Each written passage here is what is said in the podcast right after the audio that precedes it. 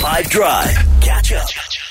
All right, Jude Van Veck, tell us all about Ryan Reynolds and why he's one of the coolest people, most interesting people in football at the moment. Well, he's one part of my extra time. Uh, I'm talking about FA Cup upsets uh, in total. The FA Cup third round happened this weekend, and we got a great set of results. Results that tell you a lot about the FA Cup and football in general, and that is it doesn't matter how established you are uh, compared to your opponents. All that matters is the team that shows up on the day. Uh, and that is the beauty of football. Uh, ask Ryan Reynolds. He was blown away this weekend. Uh, he tweeted, this is his words. I'm completely and totally speechless. What a club, what a town, what a win. Wrexham forever. So I'll actually start with Wrexham. Uh, they are owned by the Hollywood actor or part ownership. Uh, the team play in the National League. Wrexham play in the National League, the fifth tier of English football, uh, which is basically the bottom of the pyramid of professional football in England. Uh, they don't get paid Premier League player money. Uh, they went uh, and defeated Coventry, who are in the Championship, the second tier of English football. Uh, the match was at Coventry's home stadium, and their manager, Coventry's manager, made a, a, a remarks about Wrexham fans, uh, saying he had never heard the stadium that loud before. Wrexham only came with 4,000 people.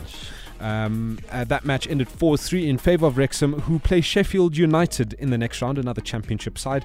Uh, also, I feel like upsets involve uh, teams in different leagues. So if you are expecting me to talk about Chelsea, I don't want to. Technically, it is an upset because I'm upset. Uh, but that's a story for another day. Uh, another upset Blackpool smashing Nottingham Forest 4 1. Uh, maybe not so much an upset because Forest had an almost second string team, uh, the first choice team uh, being rested because they are trying to stay in the Premier League, uh, which I guess would be their main focus. League One's Ipswich Town beat Championship side Rotherham, although these are they very close together um, in terms of league position. So Ipswich are third in League One, Rotherham 21st in the Championship. So not two mm, uh, two worlds apart. Uh, a huge upset in Aston Villa. Um, they lost to League Two team Stevenage, and I looked at Villa's team that played. I didn't watch the match, uh, but they pretty much had their regular Premier League players playing. Um, Newcastle United also lost to Sheffield Wednesday. Newcastle were trying to rest their key players. Their key players were eventually called upon as subs, uh, but it was in vain as they lost to Sheffield Wednesday. Sheffield Wednesday play fellow League, uh, League One side Fleetwood Town in the next round. Uh, Wrexham isn't also the only National League team left in the competition. Uh, that's uh, after Boreham Wood. Uh, they played out to a one-all draw with Accrington Stanley of League One. and I think my point is here, this whole FA Cup thing, is that football is a beautiful game in that any team can beat any team.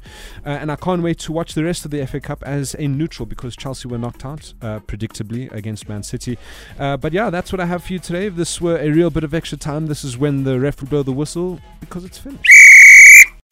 Catch up from some of the best moments from the 5 Drive team by going to 5FM's catch up page on the 5FM app or 5FM.co.za.